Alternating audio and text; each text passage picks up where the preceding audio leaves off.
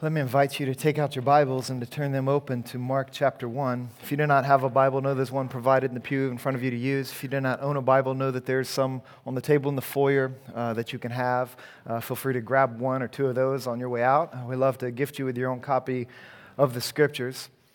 Tonight, we continue our journey through the Gospel of Mark. It's a journey we started at the beginning of the year, and uh, we're still in chapter one. Don't worry, uh, the pace will pick up as we uh, move deeper into the book. Uh, Mark's Gospel does move quickly. That's one of the uh, ways in which he wrote this book. Was uh, he writes he moves swiftly from one scene to a next. It's a very action oriented book, and this would kind of set Mark apart from one of the other four Gospels, particularly Matthew and John, where you have long stretches of Jesus' teaching and you hear what Jesus is teaching, but Mark's gospel is a little bit different. Instead of giving us those long discourses and stretches, he just points out the fact that Jesus is teaching because his gospel is really focusing on Jesus in action. He's focusing on movement as Jesus journeys uh, throughout his life and ministry towards the cross and eventually his resurrection. And so, uh, as we step into these scenes that Mark strings together throughout the, his book, they do move from one scene to the next, and you begin to get these glimpses of Jesus in action doing things. And what you discover is that the way you and I learn what it means for Jesus to be Savior and the way that we learn what it means for Jesus to be the Son of God and what we, how we learn about what it means for Jesus to be uh, what Mark describes as the suffering servant, we discover more and more of who Jesus is through seeing the types of things that he does. And so Mark just kind of platforms Jesus and says, Behold this guy, look at this guy, uh, watch him, observe him, see him in action. And this is very much what, what Mark intends to do, and it's what we are zeroing in on as we continue our journey through this book. We discover who Jesus is by seeing the kinds of things Jesus does. And we see him do some remarkable things in this passage tonight, we see him exercising an authority that leaves people in awe, an authority that everyone describes as being new and confusing. What kind of authority is it that this guy is exercising? And so we pick up in verse 21. We, we see this going down where it says there, and they went into Capernaum, and immediately on the Sabbath, he entered the synagogue and was teaching. And they, everyone in attendance, were astonished at his teaching, for he taught them as one who had authority and not as one as the scribes. And so notice how the passage begins. It starts off with those two little words, and they went into Capernaum. And that word they there is a reference back to what we saw last week when Jesus began to populate his kingdom by pursuing and summoning his disciples. And he called four guys in particular Peter and Andrew, James and John to follow him. He said to them, Follow me, and I'll make you become fishers of men. And so now Jesus has formed what we might describe as a missional community, and they are journeying through the region, advancing the kingdom of God, establishing the reality of God's redemptive reign in Jesus. And so the disciples are journeying with Jesus, they're walking with Jesus, and you're going to see later in this book how the disciples are called and commissioned to participate in the types of things Jesus is doing. So, where you see Jesus discipling or teaching in this passage later in Mark chapter 6, the disciples will be sent out to teach.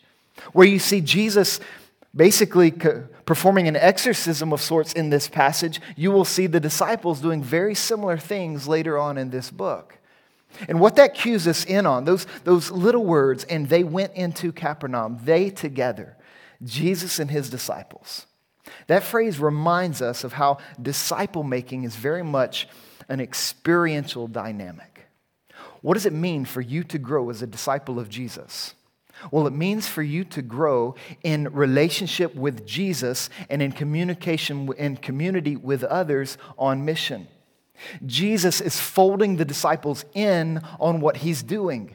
They're cooperating with Jesus. They're participating with Jesus. They're watching Jesus, and then eventually they're going to do the similar things that Jesus, that they observe Jesus doing over the course of his life. I love this aspect of disciple making, reminding us that disciple making is it's an experiential education. In other words, you do not grow as a disciple of Jesus by reading books on discipleship. You do not grow as a disciple of Jesus by getting into an ivory tower just alone with you and your Bible in isolation from others. You do not grow as a disciple that way. Discipleship, growing as a follower of Jesus, doesn't happen when you're static or when you're idle. It happens when you put feet to your faith and you walk through the world in communion with Jesus and in community with other disciples. This is how you grow. It's a dynamic, experiential thing. Lately, I've taken up cooking as a type of hobby. It's something I really enjoy, it's something I'm trying to learn how to do better. And usually, when I take up a hobby and I want to learn something new, my first instinct is to go to the library and just get a how to book, right? Go get a cookbook or how to cook or whatever the case may be, and I'll sit down and I'll read through these books and I'll, and I'll capture the concepts mentally. I will get the phrases, I'll get the vocabulary, I'll, learn some things from the books that I'm reading. But the problem for me when I was first learning how to cook is that I would read these books and then step into the kitchen and try to execute what I had read. And then all of a sudden, I'm like, well, what does it really look like to cut butter into dough? What does it really look like to braise beef? What, is, what does it look like to do this or look like to do that? And so my learning curve was far steeper when I was trying to do it by myself. And so I backed up one day. I said, well, I need to take a whole nother approach. And so I moved from the books to the videos. I went on YouTube. I started watching people cook. I started watching cooking shows and just seeing people do the things I was trying to do. I just didn't know how to do them. And, and that helped. That improved my skills a little bit. I learned a little more that way. But then my education really took off when I decided, realized, hey, my mother in law is a phenomenal cook. Not only is she a phenomenal cook, she, she cooks Vietnamese food, and I love Vietnamese food. And so I started stepping into the kitchen with bung wai. That's what you, well, we call it. It means grandma in Vietnamese. I stepped into the kitchen with bung wai, and I started cooperating with her. I started participating with her, watching her, observing her, and it enabled me to take up, really kind of own the things that had been reading and learning.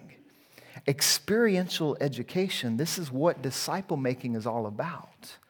So, if you want to grow as a disciple of Jesus, you're not going to do so in isolation.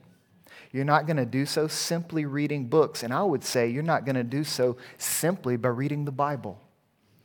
Some of you think you can grow as a disciple just because you study the Bible. Do you realize that the purpose of studying the Bible or Bible study is never intended to be an end in and of itself? We do not study the Bible simply to grow in our understanding of the Bible. We study the Bible so that we may be swept up in the way of life Jesus has called us to. And so we study the scriptures not as an end in and of itself, but as a means. In other words, we study the scriptures so that we might learn simple obedience so that we might put our foot to pavement, so that we might live out the things that we're learning, live out the things that we're seeing. And all of a sudden, we start experiencing Christ, and He's doing things in our midst that are transforming our lives, not just fattening our brains.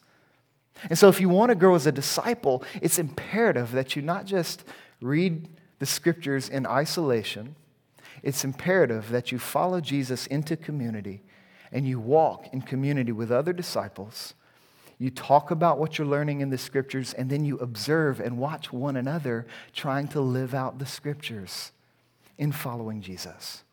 This is why our missional communities are set up the way that they are. Some of you have been involved with missional communities, and you know that our MCs, what we call our small groups, they're a little bit different than maybe uh, some rhythms you, you might be used to if you've ever been experienced to church culture at, in various points. But our missional communities aren't simply Bible studies. Every week, our missional communities do something a little different, and that's because we recognize that to grow as disciples, we don't just want to study the Bible, we want to share life with one another. We want to deepen our relationship with one another, establish community with each other. And then we know that we have an opportunity to be a blessing to our various neighborhoods and, and to make much of the kingdom of God in this city. So, our missional communities, then, they, yes, they do study the scriptures. They give themselves as students, reading the scriptures, talking about the scriptures, learning the scriptures. But they also give time to just simply sharing experiences with one another, learning to love one another. And then they also give time to serving their neighborhoods and serving their neighbors in this city in various ways. Because ultimately, we believe you grow as a disciple when you're growing in your love for God through the study of His Word, when you grow in your love for one another in community with other disciples, and when you grow in love for your neighbors as you're serving them and blessing them the way Jesus intends for you to. And so here, you get a little glimpse of that in verse 21, a little hint, and you'll see this fleshed out in a myriad of ways as we continue the walk through this book. But this is what's going down in verse 21. Jesus is going into Capernaum, he brings his disciples with him. When he gets to Capernaum, this lakeside city just north of the Sea of Galilee, this community of about 10,000 people that was quite eclectic, had a variety of, of people types living there, from fishermen to farmers, from artisans to merchants and public officials, just a, a, a, vibrant little community. And within this community, there was at least one synagogue that Jesus was invited to teach in. And so on the Sabbath, he was invited to step into this space and to teach. And that's what he's doing there, isn't he? He's, he walks into the synagogue and was teaching them. And in that moment, we get a, we get a little glimpse of how significant teaching is and how essential teaching is to the advancement of God's kingdom.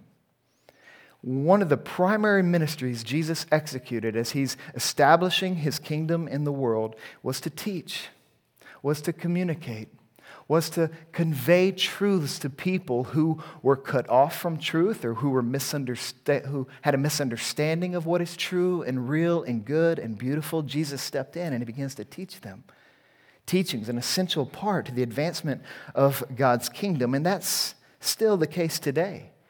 There's a reason why we do teach the scriptures every week we step into this space.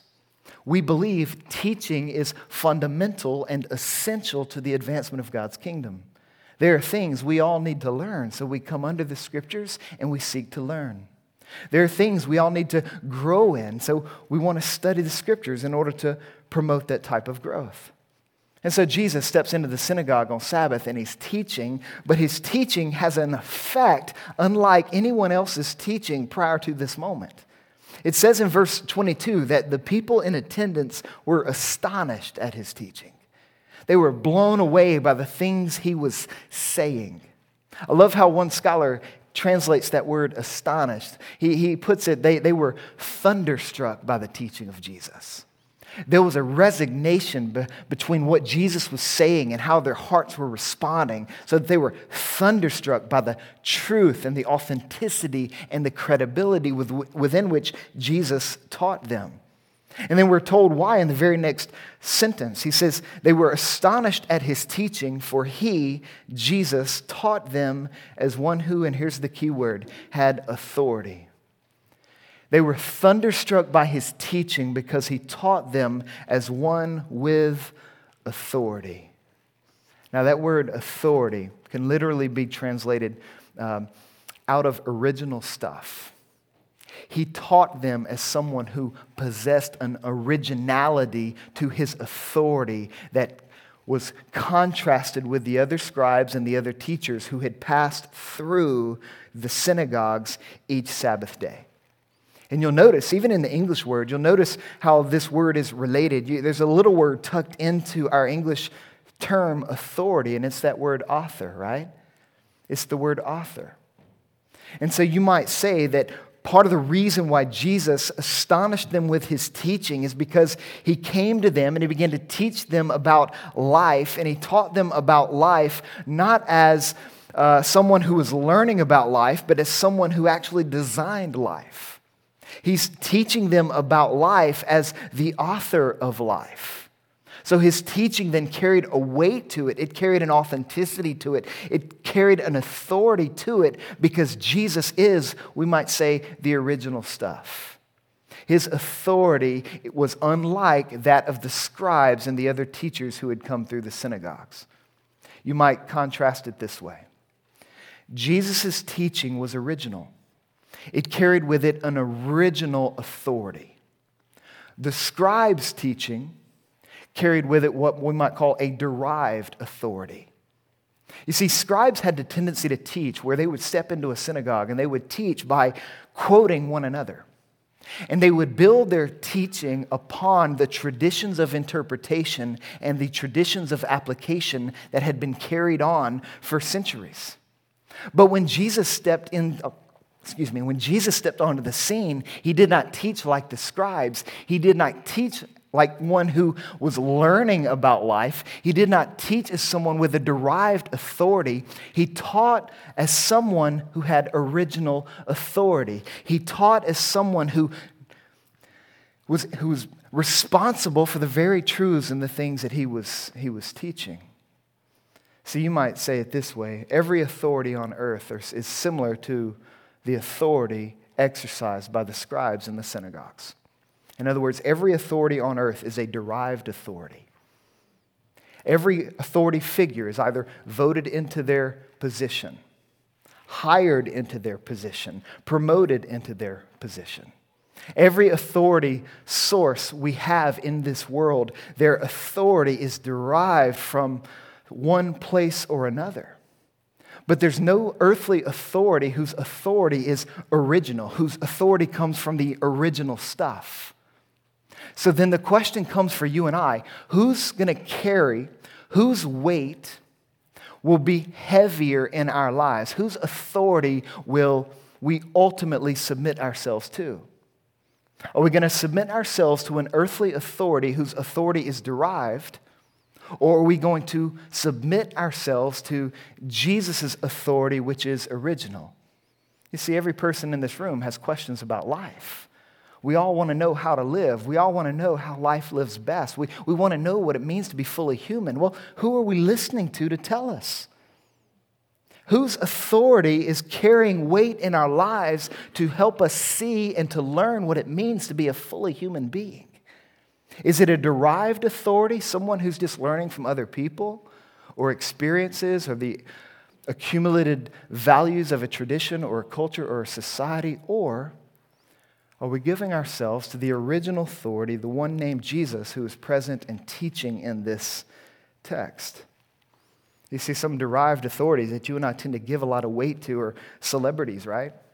Our culture loves to catch celebrities' take on all kinds of issues issues related to life, issues related to the world. We want to hear what the celebrities have to say, as if because of their position and influence, it seems to carry a lot of weight with people. Some of us turn to talk show hosts. Others of us turn to health experts. Some of us go to scientists. Some of us go to psychologists and counselors. We look to artists and professors. We, we may look to the cumulative experiences of a, of a particular culture to help us discern and decide okay, what is life to be about? How does life work best? And what's tricky about that is sometimes those sources do stumble upon what's true. Occasionally, they will stumble upon something that is right and good and true. The problem is, these derived authorities are inevitably incomplete, they are inevitably inadequate, they are ine- inevitably insufficient. And so, when we give ourselves to learning about life from these various places, and all of a sudden they start telling us something, and then we read something in the, in the teaching and the ministry of Jesus, and, and there's a conflict you and I have to make a choice. Well, who has more authority? Are we going to listen to someone whose authority is derived? Are we going to go to the original? Are we going to go to Jesus? See, ultimately, life can only be understood when you and I are living in submission to the original authority. This is precisely what Paul is trying to communicate in Colossians chapter 1, where he describes Jesus in a way that should blow our minds. Notice what he says about Jesus in Colossians 1, verse 15. He says, Jesus is the image of the invisible God, the firstborn of all creation. For by him all things were created in heaven and on earth, visible and invisible, whether thrones or dominions or, or rulers or authorities. All things were created through him and for him. So, this is what's going down in the synagogue. Just imagine. Jesus stands up and he begins to teach. And he's teaching them about life. He's teaching them about God. He's teaching about what it means to be human. And he's teaching it as God in the flesh. So there's a sense in which everyone in the synagogue is listening to Jesus teach and they're learning about God from God. Who's a better source on God than God, right? So they're learning about God from God. That's, that's one side of it. But then on the flip side of it, Jesus is fully human, he's fully man in that moment. So he's talking about life as a fully human being. You get the best of both worlds in Jesus' teaching. On one hand, he's showing them who God is and what God is like. But then on the other hand, he's showing the people what it means to be a fully human being, what it means to be a healthy human being, what it means to live life the way God had intended us to live. And so you get the best of both worlds in Jesus. This is why I think his, his teaching carried such authority to it. It carried such originality to it because he is the source of life. This would be like some of you wanting to become a computer programmer and you have the opportunity to learn computer programming from Bill Gates. You would take him up on that offer, wouldn't you? Who else would you want to learn computer programming from than Bill Gates? No, you want, the source matters. And so when it comes to who has authority in our lives, we need to make a clear distinction between whether or not the overriding authority in our lives is the original or if it's a, deri- or, or derivative. Is it original or is it a derived authority? And the way Jesus then exercises his, his teaching authority in our lives today is fundamentally, basically, practically through the scriptures, right? We learn, we come under the teaching of Jesus by giving ourselves to the teaching of Scripture. And when you and I do that, if you get to the point in your discipleship where that's where you roll, the Scriptures become the definitive authority to your life, you're going to find something very interesting happen. Because at some point in time, you're going to start reading the Scriptures on life and about life and on God and about God, and suddenly you're going to read something that rubs you the wrong way. You're going to read something that goes against the grains of your instinct, or maybe it runs against the grain of your culture. And when that happens, how do you respond? Whose authority is going to carry the most weight? The scriptures suddenly contradict you. Are you then going to come under the scriptures, or or are you going to appeal to a derived authority, whether it be culture, whether it be some other counselor, whether it be some other person in your life who says something otherwise? Well, the disciple is someone who's come under the teaching of Jesus, recognizes his unique authority, and says, I'm going to learn life from Jesus. That means if there's a part of me that is out of touch with what Jesus taught or what Jesus said or what Jesus lived, well, I'm not going to change Jesus, I'm going to change myself. I'm not going to appeal to a derived authority, listen to some other outside source. I'm going to submit to what Jesus is teaching me through the scriptures. So eventually that's going to happen. It happens to everyone. Eventually the teachings of Jesus contradict people. Eventually the teachings of Jesus contradict cultures. And at that point, we have to decide well, who are we really submitting to? Who's the original? and will we follow him? And so this is going down here. This is why I think the people are responding the way that they did by being astonished, by being thunderstruck by his teaching. But you don't just see his authority in his teaching, you see his authority in the deliverance that goes down beginning in verse 23. You might say it this way there's thunder in the teaching of Jesus, but then lightning strikes, strikes when Jesus is interrupted by a man with an unclean spirit. So he doesn't simply speak in this moment, he performs a, a miracle. He performs a work of transformation in the life of one of the persons in attendance. This is what goes down, picking up in verse 23. It says, Then, and immediately there was in their synagogue a man with an unclean spirit. Unclean spirit is Mark's way of saying a demon, a fallen angel who's wreaking havoc in someone's life this is a person present in the synagogue who's under the oppression of the enemy. He's being tyrannized by the enemy. And, and this unclean spirit, this man with an unclean spirit, then interrupted Jesus. Now, this isn't this, we've been interrupted in this space before, but I don't think it's happened as a result of something like this yet. And I don't quite know how I would handle something like this, but Jesus knows what he's doing, right? He's the original, he handles everything well. And so the guy interrupts Jesus, and it says that uh, he cried out, What have you to do with us, Jesus of Nazareth? Have you come to destroy us? I know who you are, the Holy One of God. But Jesus rebuked him, saying, Be silent and come out of him. And the unclean spirit, convulsing him and crying out with a loud voice, came out of him. And they were all amazed, so that they questioned among themselves, saying, What is this? A new teaching with authority. He commands even the unclean spirits, and they obey him. So here Jesus is interrupted by a man with an unclean spirit. He's teaching, his teaching is stopped by a guy who's, who's talking to Jesus, it seems, in this moment. And the first thing he says is, What have you to do with us? Why are you here? So there's a sense in which this unclean spirit feels threatened by the person of Jesus, saying, What have you to do with us? Why are you here? It's as though he's saying, This is our turf, this is our territory. We're here, I'm here, and Jesus, you don't belong here. Why are you here? What have you to do with us? And Jesus then looks at him and he rebukes them. They have a conversation, but all that to say is that that first question reminds us that Jesus, when he entered the world, when God took on flesh and he began to walk among us, in a sense, Jesus was invading enemy territory. He was going after things that the enemy was oppressing and tyrannizing. He was doing those types of things. And what's interesting in this moment is that this unclean spirit is present in the synagogue. It's not unlike what happened in the Garden of Eden, where you have God's presence there with his people living in paradise, but there was another person there, right? There was the serpent, who later we discover is Satan, and he's present in paradise, just like this unclean spirit is pleasant, present in the synagogue. All that to say is, you and I should never be caught off guard. We should never be ignorant of the fact that one of the ways in which the enemy disguises himself, and one of the ways in which the enemy goes to war against everything that God is seeking to do is by infiltrating communities of faith, disguising himself, and wreaking havoc from within.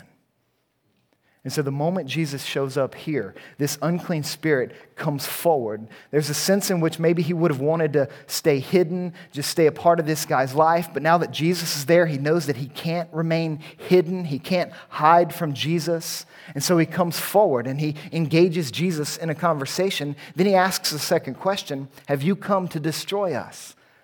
I love that question because we know the answer. Have you come to destroy us? And the answer to that question is a resounding, absolute yes. This is precisely what Jesus has come to do. He's come to destroy unclean spirits. He's come to destroy the works of the enemy. This is exactly what John would say in 1 John chapter 3 verse 8, where we're told that the reason the Son of God appeared, why he came was to destroy the works of the devil. This is precisely what Jesus has come to do. And he's echoing what went down or what was actually predicted of Jesus in the very beginning of the Bible. In the very beginning of the story of the Bible, Genesis chapter 3, verse 15, there's a moment where God is speaking to Adam and Eve and to the serpent, and he's divvying out consequences for their sin and disobedience. And then he makes a promise in verse 15 of Genesis chapter 3. And he tells them that there's coming a day when the seed of the woman is going to bruise the head of the serpent. He's going to crush the head of the serpent. Yeah, the serpent's going to bruise his heel. The serpent's going to inflict, pain upon the seed of the woman, but ultimately, the seed of the woman is going to defeat the serpent. He's going to defeat Satan. This is the cosmic clash that Mark is cueing us into in this moment. This is something that should excite us and enthrall us of knowing that Jesus has come to destroy the works of the devil. He's come to expose darkness and to roll it back. He's come to liberate those who are oppressed and tyrannized by under the influence of the enemy. So it's a remarkable thing. Have you come to destroy us? The answer to that is yes. But then notice also that he asks this question in the plural. He says, What have you to do with us? Have you come to destroy us? This unclean spirit is speaking on behalf of the entire demonic order. And he's recognizing that their time is short, that their influence in the world will soon expire. Why? Because the kingdom of God is at hand. The kingdom of God is here. Jesus has come, and he's going to roll all of that back. And so the enemy begins to speak to him in this moment, asking him these questions, but then he affirms Jesus' identity. He says, I know who you are, the Holy One of God. So he confesses and bears witness to Jesus' identity. He knows who he is. And now, some of the material I've been reading on this passage, they'll, they'll say, you know, that exorcisms and, and the casting out of demons, that was something talked about a lot in writings coming out of the first century. Many people talked about how it should be done and how it could be done. The problem is, in most of that literature, there are no stories about it actually happening. Everybody talks about it in theory, but nobody actually does it. There's no pictures of someone actually casting out demons and helping people come out from under the influence of unclean spirits. That is, until you step into the Gospels and you read the Gospel narratives and you see Jesus doing it over and over and over again, coming to roll back the darkness. And but what's interesting is that a lot of those, a lot of that literature would say that one of the techniques that people use is the employment of a name.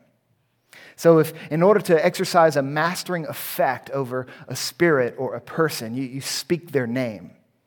And so, there's a sense in which when this unclean spirit says, you were, uh, calls him Jesus of Nazareth, and then he calls him the Holy One of God, that this was a futile attempt on his part to gain control and to gain power over Jesus. Of course, it's futile because he doesn't succeed, right? He says Jesus' name, but it gives him no control over Jesus. He can't tame Jesus. He can't beat Jesus in this moment. I'm convinced this is one of the reasons why moms and dads say their kids' full name when they're in trouble, right? Andrew, Glenn, Arthur, get over here, right? That's, you know, she, she, that's a power play. It's an authority thing. And this is what's, I think, a conflict of authority going on between Jesus and this unclean spirit. He says his name in order to take power in this moment but he can't wrestle power. He can't wrestle authority away from Jesus. His attempts are futile, his attempts fall flat. And so Jesus then rebukes him. He rebukes him, Be silent and come out of him. And you'll notice that there's a convulsing effect. You'll notice that there's a reaction by this unclean spirit. He doesn't want to leave, but he has no choice. He doesn't want to, but he has no choice. Jesus commands this spirit to come out, and this evil spirit must obey him. This is an authority, the type of which should blow our minds. It's authoritative teaching, it's an authoritative deliverance. And then in verse 27, we find where it's all driving to. That this is what Mark wants us to consider. He says in verse 27, our response to this it should be their response. And they were all amazed. They were amazed that Jesus taught this way and that Jesus did this type of thing. So that they questioned among themselves, saying, What is this? And then get this a new teaching with authority. A new teaching with authority. So then we step back for a moment and we ask, okay, what, is, what made Jesus' teaching new? What made Jesus' teaching with authority so unique in this passage? You see, the people that were present had never seen anyone leverage their authority for other people's good. They'd never seen people, someone leverage their power to set people free and to help people. They were used to a power structure. They were used to an authority culture where authority was wielded not in order to help people, authority was wielded in order to promote the person in charge. This is exactly what Jesus addresses in Mark chapter 10. Let me show you. You flip over to Mark chapter 10, you're going to see this present in a conversation Jesus has with his disciples. And by looking at this passage, we're going to see what made Jesus' authority new, what made it unique. Because in Mark chapter 10, they're having a conversation about what makes a person great. And his disciples, James and John, are wondering who's going to be the greatest in the kingdom of God. And Jesus then addresses and redresses their conversation. And this is what he says he says, beginning in verse 42, and Jesus called them to him and said to them, You know that those who are considered rulers of the Gentiles, authorities, lord it over them. They use their authority in order to lord it over people. Oppressive would be one of the ways to say that. And it says, and their great ones exercise authority over them. But notice the flip of the script that Jesus brings in. He says, But it shall not be so among you. But whoever would be great among you must be your servant. and whoever would be first among you must be slave of all. For even the Son of Man came not to be served, but to serve, and to give his life as a ransom for many. What makes Jesus' authority new and unique, not only in Mark 1, but all throughout the gospel, what makes it new and unique is how he wields it. It's how he uses it. Jesus wields his authority not in order to oppress people, he wields his authority in order to liberate them and to liberate people from various forms of oppression, whether that oppression is demonic, whether that oppression comes from sin, whether that oppression comes from sickness and suffering. Jesus wields his authority for other people's good, not just his own. This is what makes Jesus' authority unique. It puts Jesus in a class all by himself so that he becomes the one authority we want to submit our lives to. Because no other person with power in the world will treat us the way Jesus will treat us.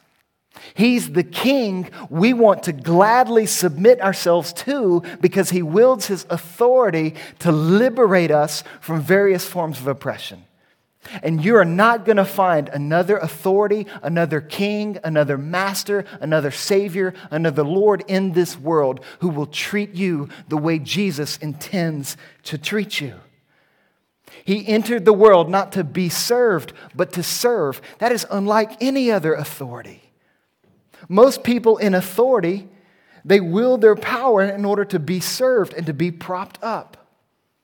Jesus doesn't wield his authority that way. He wields his authority in order to serve and to prop other people up. Therefore, we want to gladly submit to the authority of Jesus. We want him to be the original authority in our lives. We want to bring everything into submission with Jesus because we know he wields his power, his authority in order to liberate us from various forms of oppression. This is true even when you read something in Scripture that contradicts you. You read something in Scripture that goes against your instincts, goes against what's popular, goes against what's common. Even then, you can rest assured that whatever it is Jesus is teaching, whatever it is he's saying about life, you can submit to that because ultimately his teaching is for your good, it's for your liberty, it's for your growth. So here we have a new kind of authority in Jesus, one that we should gladly submit to.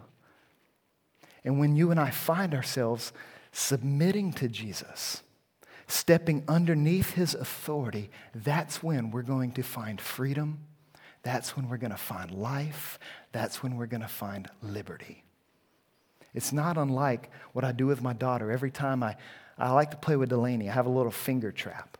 And I've done it to her multiple times. She still hasn't figured it out yet, but I take her little fingers and I put them in a finger trap. It's a little paper trap, and I'll stick her fingers in both ends. And, and I'll say, okay, Delaney, now get free. Get yourself out. And instinctively, she just starts pulling as hard as she can in opposite directions. And the harder she pulls, the tighter the trap grips around her little fingers.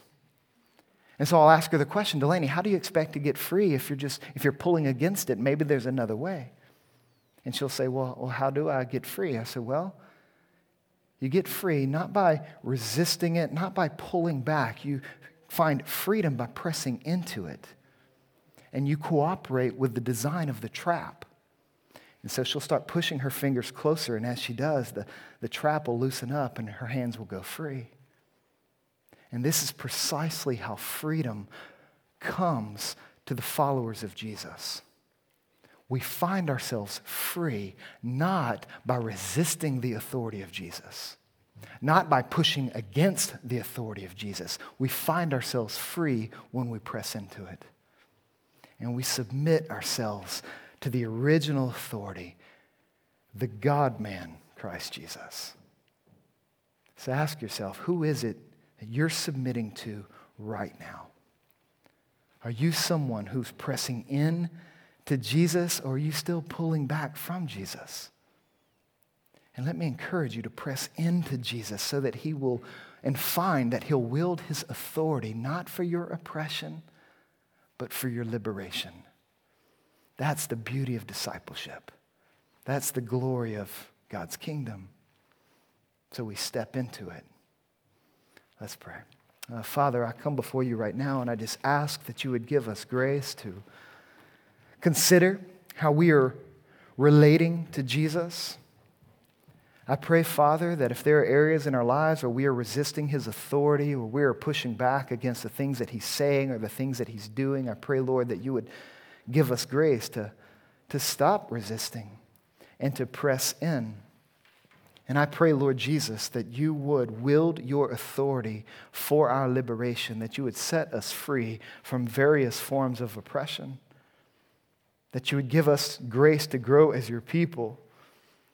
Help us to learn, help us to live, help us to love in the ways in which you have called and demonstrated us to. Father, I pray that you would do this and that you would do it all in the name of Jesus. This is his name that we pray. Amen.